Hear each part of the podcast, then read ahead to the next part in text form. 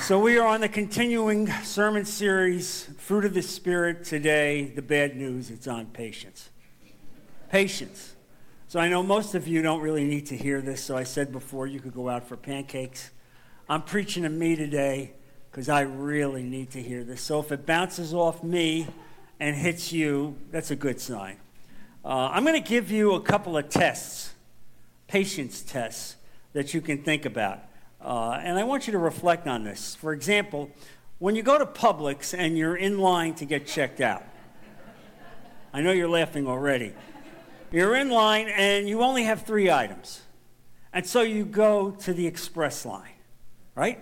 10 items or fewer. You're there. And the guy in front of you has 18 items. 18 items. And then he's engaging in a prolonged discussion about his Uncle Harry and Aunt Jane, and this is going on, and you're just, where are the supermarket police? I can't believe I have to put up with this. Well, you understand what that's like. Or is it just me? Or how about this? You go to the drugstore. Remember how simple the drugstore used to be? You would go to the drugstore, and whenever you would go to the drugstore, the druggist was there. He never took a lunch break. Not now. You go to the drugstore in the middle of the day, you got to guess is it 12:30? Is it 1? Is it 1:30? He's out to lunch.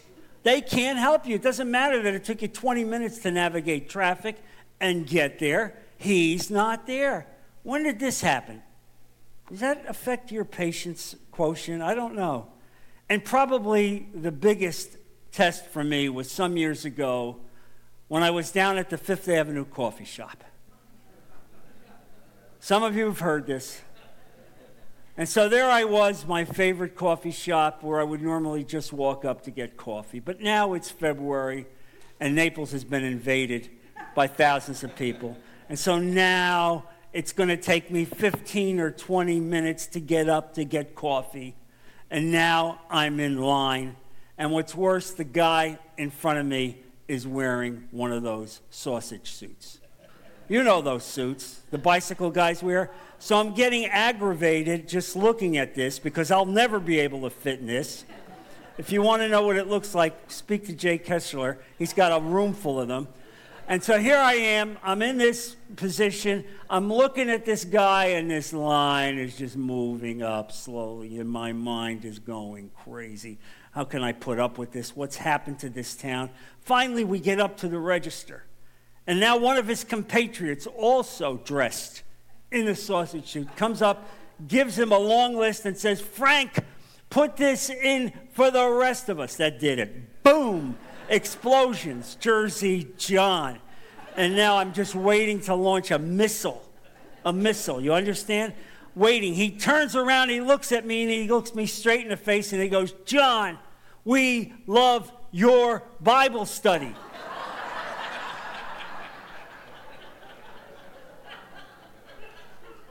and that is why God wants you to have patience. Because think of the damage that I could have done if I had unleashed this on this guy who just says he loves my Bible study and I wreck him. I mean, this is what it's all about. That's what this message is about understanding that God gives you this because God wants you to have it so that you can advance the gospel of Christ, the kingdom of God. Amen, church? And so the very first three items in Paul's fruit basket that we talked about were very spiritual items. Very nice for Sunday, very nice for us to consider. But his next one, patience, brings us down to earth on a Monday morning. Uh, what are we like to live with the rest of the week. And I want you to think about that yourself, about your own life, about how you react to your wife uh, and to your family. Uh, how do we cope with all of the stresses and presses that we face in on us in the haste and hassle of today? Now, the word Paul uses here to describe this uh, in the original translation means long tempered. Long tempered. In our older English translations, patience was also translated as long suffering. Uh, more recently, it has also been translated as forbearance. And so both meanings are needed in order to get the full flavor of what Paul is speaking here. Patience is a tough sort of word.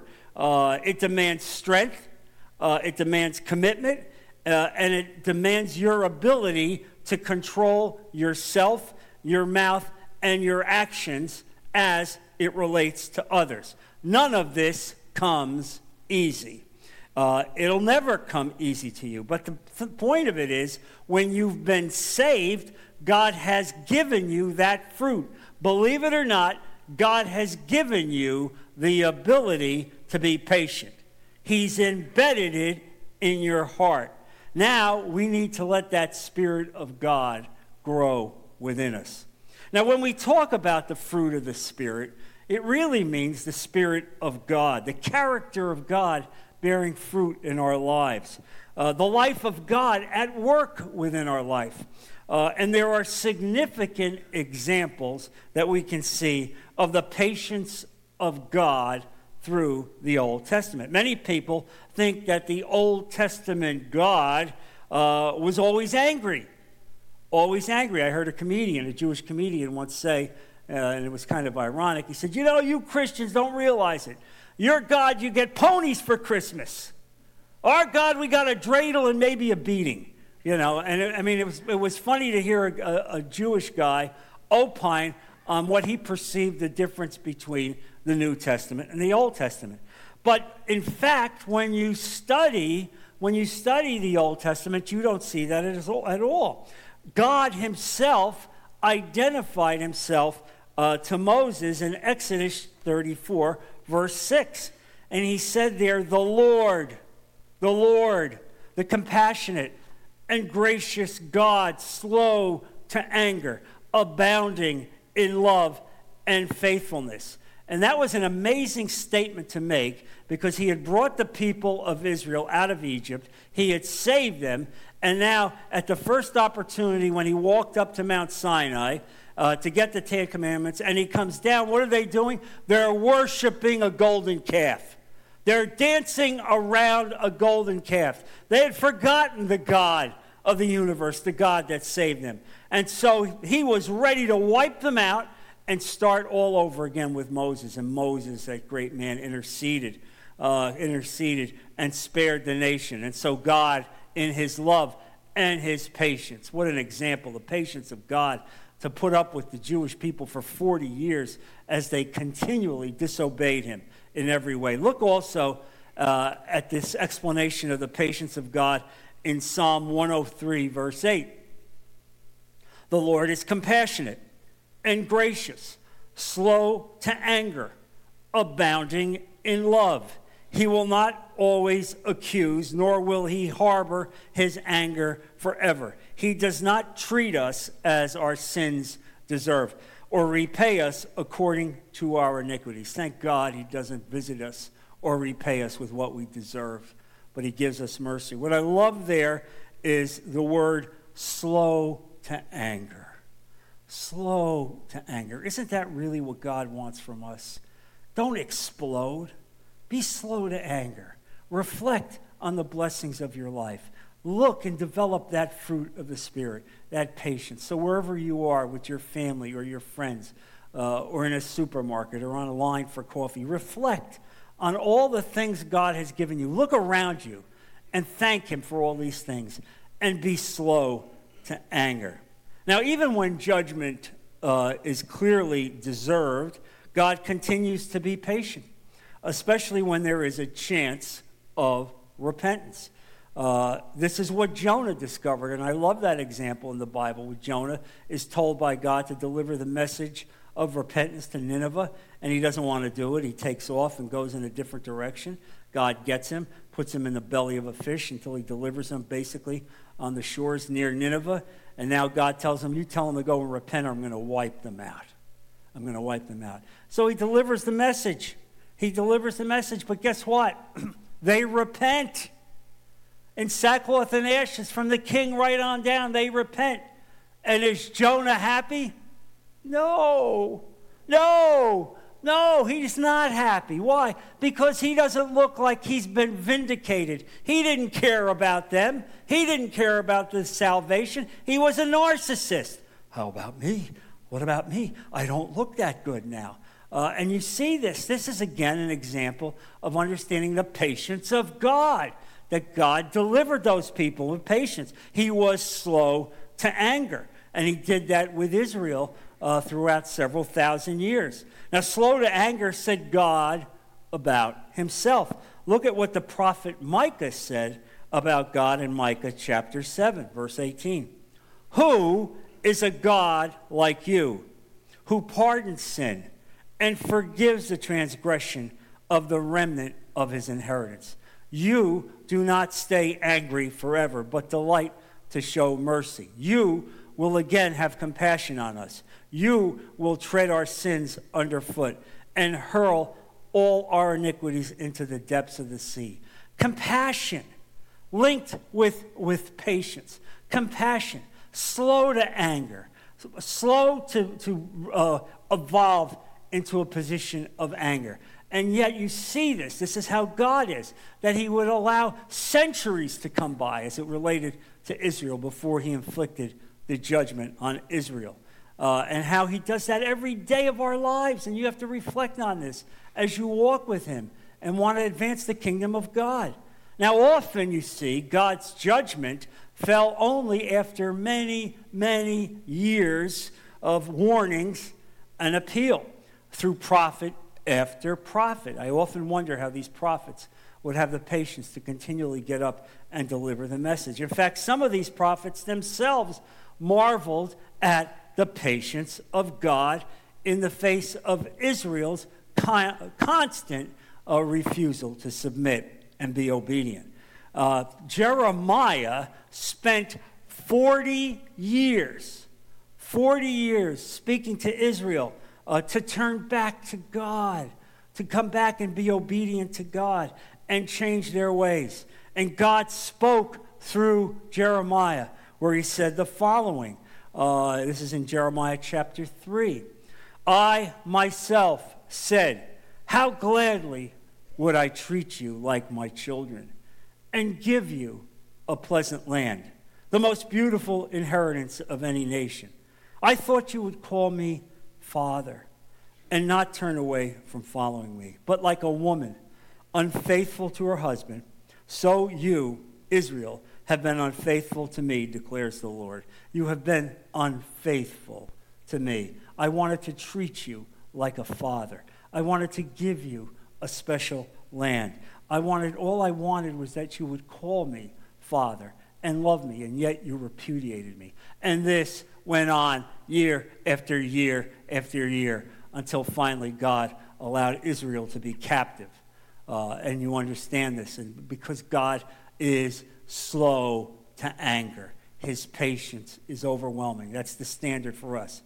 Perhaps it was Jeremiah, especially then, that James, the brother of Jesus, had in mind when he spoke about the prophets, his prime example of patience in James chapter 5, verse 10, where he said, Brothers and sisters, as an example of patience in the face of suffering, take the prophets who spoke in the name of the Lord patience in the face of suffering, patience in the face of difficulty, patience in the face of things that don't go right. Patience has a lot to do with how much you are able to carry or walk with in this life. Uh, and, and we are representing Jesus Christ. Let's make no mistake about it. That's the essence of the fruit of the Spirit. God has given you so that when you leave here, go out to the parking lot and go into the supermarkets or the coffee shops or the golf clubs, that you will represent Jesus Christ, the character of Christ. And so that's why sometimes when we say about patience, I can't take it anymore. Well, think about Jesus. Think about how much he cared. Uh, and, and understand that God never got literally tired. Uh, what it means is that at some point God says, enough is enough. And disobedience has to be taken care of. So when God is patient, Uh, when God forgives, it is only because God chooses to array our sins against himself, to wear effectively the weight of the cost of sin on his own shoulders. This is precisely, you see, what Jesus did for us at the cross. Look at Isaiah 53, beginning at verse 4. Surely he took up our pain and bore our suffering. Yet we considered him punished by God, stricken by him, and afflicted. But he was pierced for our transgressions, he was crushed for our iniquities. The punishment that brought us peace was on him. And by his wounds, we are healed. We all, like sheep, have gone astray. Each of us has turned to our own way, and the Lord has laid on him the iniquity of us all. That's the perfect picture of submission, forbearance, and patience on the cross. All of your sin, all of the sin of the world, from the beginning of time to the end of time, was laid on Jesus Christ. And there was no repudiation. He didn't, he didn't walk away from it. He didn't call down a battalion of angels, which he could have done. And yet he suffered in silence because he understood that this was what his goal was and expressed the patience of Christ, the patience of God. This is how we are to live.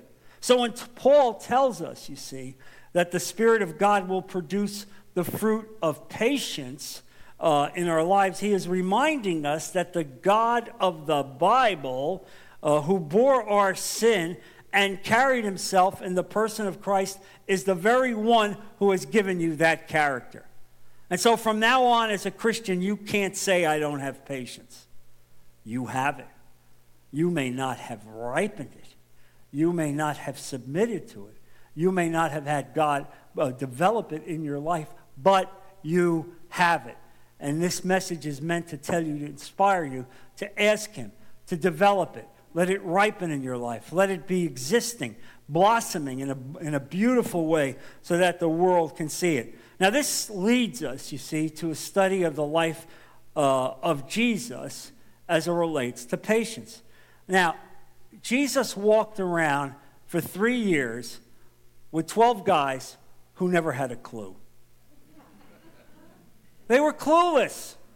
They were clueless. Do you think any one of them knew Jesus was going to rise from the dead? No way. That's why when he was crucified, they split. It was the women that went to the tomb to anoint the body of Christ. It wasn't the disciples. They never got it. Uh, and, and you see that over and over again. They were slow to understand uh, what he was doing and what he was saying. Yet he brought them along. He loved them because he knew that would be the nucleus of his church. What an example for us when we're with people in church who maybe don't get it either. Are you being patient with them? Are you loving them? Recognizing that the church is being built from the bottom up? Do you recognize that? And just like the prophets of the Old Testament, Jesus wept over Jerusalem. Can you be, imagine that you're called to save the Jewish people uh, and they repudiate you and effectively will crucify you? Uh, and, and he just wept over Jerusalem as he thinks about how patiently God had longed to bring them to salvation uh, and protection, but they would not turn back to him. Look at Matthew 23. Jerusalem, and this is where he's coming back into Jerusalem, his last days. Jerusalem, Jerusalem you who kill the prophets and stone those sent to you, how often I have longed to gather you, your children, together as a hen gathered her chicks under her wings, and you were not willing. Imagine, you were not willing. Jesus was burdened even further uh, in Luke chapter 19, where he says, as he approached Jerusalem, uh, and saw the city, he wept over it. Can you imagine?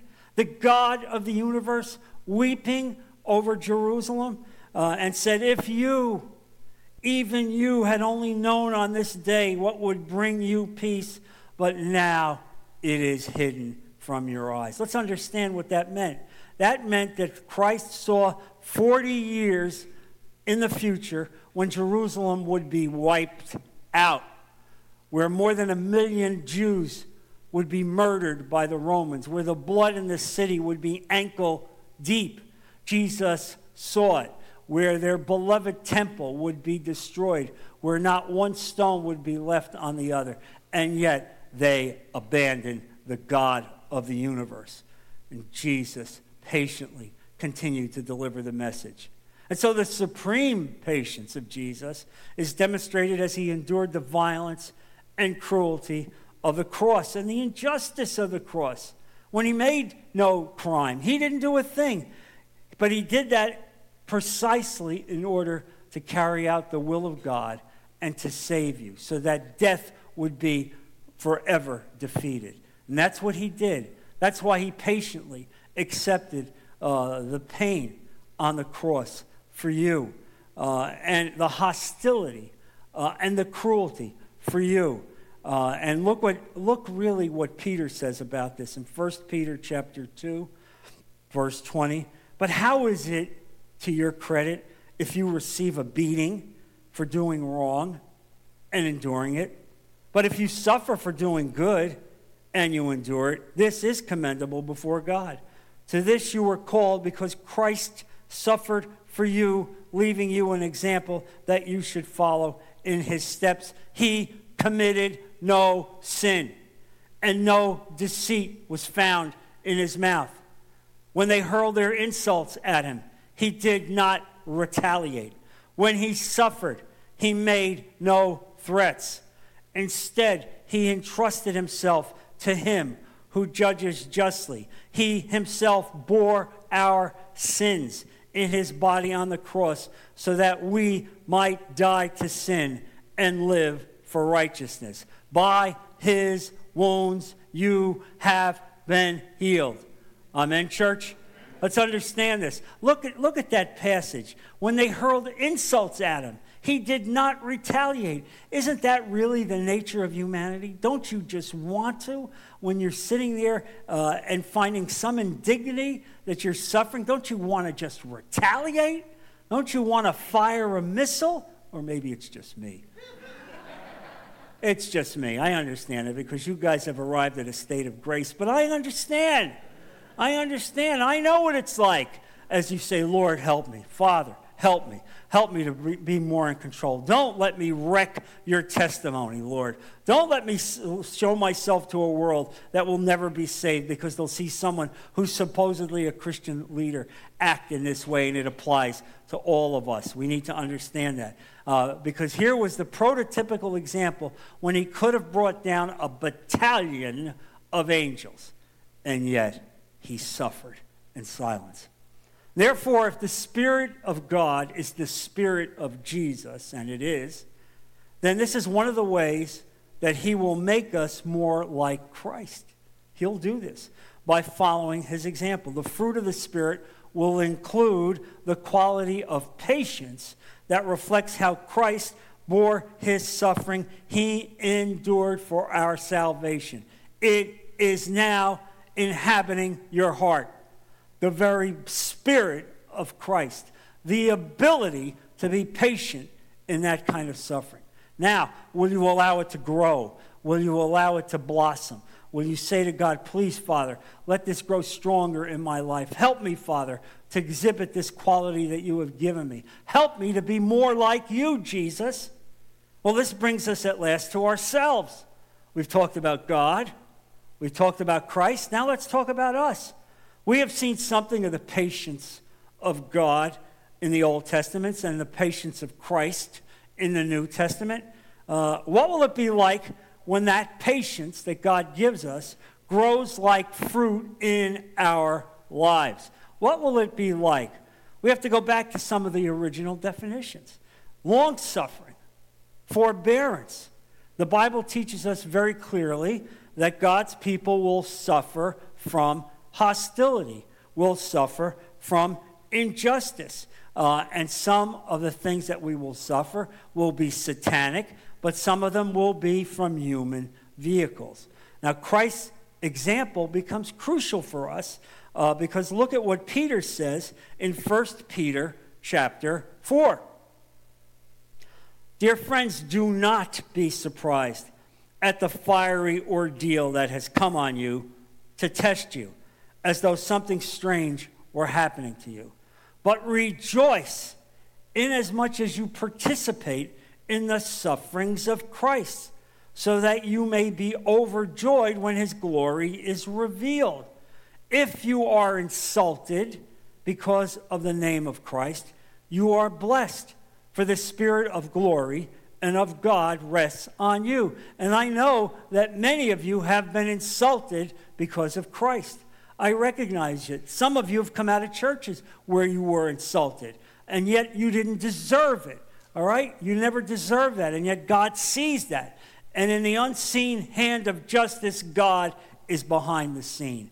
God is teaching you and growing you. And so everything you have gone through in your life as you walk with God is to give you more patience. And I would say that today I have a lot more patience than I did 10 years ago. You can ask Linda on the way out. I still have a long way to go. You understand? But what I find now, and I don't know if it's you, that when something comes across my vision that I don't like, immediately the motors rev up, right? The motors rev up, and I get ready to say something. But all of a sudden, the convicting power of the Holy Spirit says, Shut it down, John. Shut it down. Don't fire that missile. Think about what you're about to do. Is this going to advance the kingdom of God? And I'm, I'm convicted. Okay? I'm convicted. It's not that I, all of a sudden I'm a new person, it's that the convicting power of the Holy Spirit turns it down. That's what God has given you. That's how the fruit of the Spirit works the convicting power of the Holy Spirit. And so you have to need to understand this. The message from these verses is clear. When Christians suffer, there's no surprise. We're meant to suffer. Uh, and, and, but there should be no retaliation. Oh, John. What do you mean? I can't make it right? No, no. No, you don't make it right. He makes it right. You understand? He makes it right. Because if you go to make it right, you're going to mess it up. And why take the ultimate hand of justice away from him and put it in your measly human hands when you have no idea what you will be doing? And otherwise, we're quitting on God. We're not walking with God. This is an important message for you. Uh, we have to carry on on doing what is good. Well, how can I do good for God if all I'm concerned about is retaliation? You think that's how God wants you to live? That's how God wants you to walk? Uh, millions of our Christian brothers and sisters around the globe are suffering uh, discrimination and imprisonment and hatred, things that we don't ever experience, all because of their faith in Jesus Christ. And we pray for them. Uh, for them, the Bible teaching hits home every day regarding suffering. It's not a, a mere theory, it's not a mere doctrine, it's the essence of their lives. It's a terrible reality. We need to pray for them. But we should also pray for courage for ourselves to walk in the light of God, to exhibit this fruit of patience, endurance, and not resort to angry retaliation. This is an incredible fruit of the Spirit uh, that God has given us. He has given us and equipped us to be able to walk like this. And now, patience also means forbearance with others. Forbearance with others. It means putting up with things from people that aggravate you. Can you imagine? Uh, people that do things or don't do things that you wish they would do. Uh, it means that you make an effort to bear with them, even when they irritate or annoy you. Uh, Forbearance is when you choose, you choose to forgive and forget rather than hold a grudge against them. Uh, this is important. Forbearance is when you learn to be patient uh, with others, mainly because you are well aware that they need to be patient with you. Or has that never dawned on you? It means you remember what other people are reflecting on when they look at you and forbearing with you. Now, this kind of patience that I'm speaking about is sadly needed more than ever in Christian churches and even among Christian leaders. How about that? Uh, some people can't seem to wait to get their word in. Have you noticed that? Uh, they become impatient in attitudes, in communication, and even in expectation. They can't wait to speak up. And as church leaders, and I look at you as leaders in various ways, you know that the work involved in ministering to God's people calls for limitless patience, supernatural patience. All right? In church, this is because people are all different. We come from all different perspectives, all different walks of life. Just because we are Christians, uh, it does not make all those things blend into a warm concoction. That's not the way it is, okay? That's not how it is even in church. Some people are easily upset. Some people seem to be born upset. Jesus had a hard enough time with the 12 guys he walked around with for three years. Leading large groups can be a difficult challenge. And so, even among the rest of us in church, not just leaders, but the rest of us in the congregation, how easily we get annoyed and upset with each other. A theologian once said it best, rather famously ministry would be great if it weren't for the people. We know we need so much patience to put up with all the people God has brought together in the church. If only they were like us. Thank God they're not like you or me.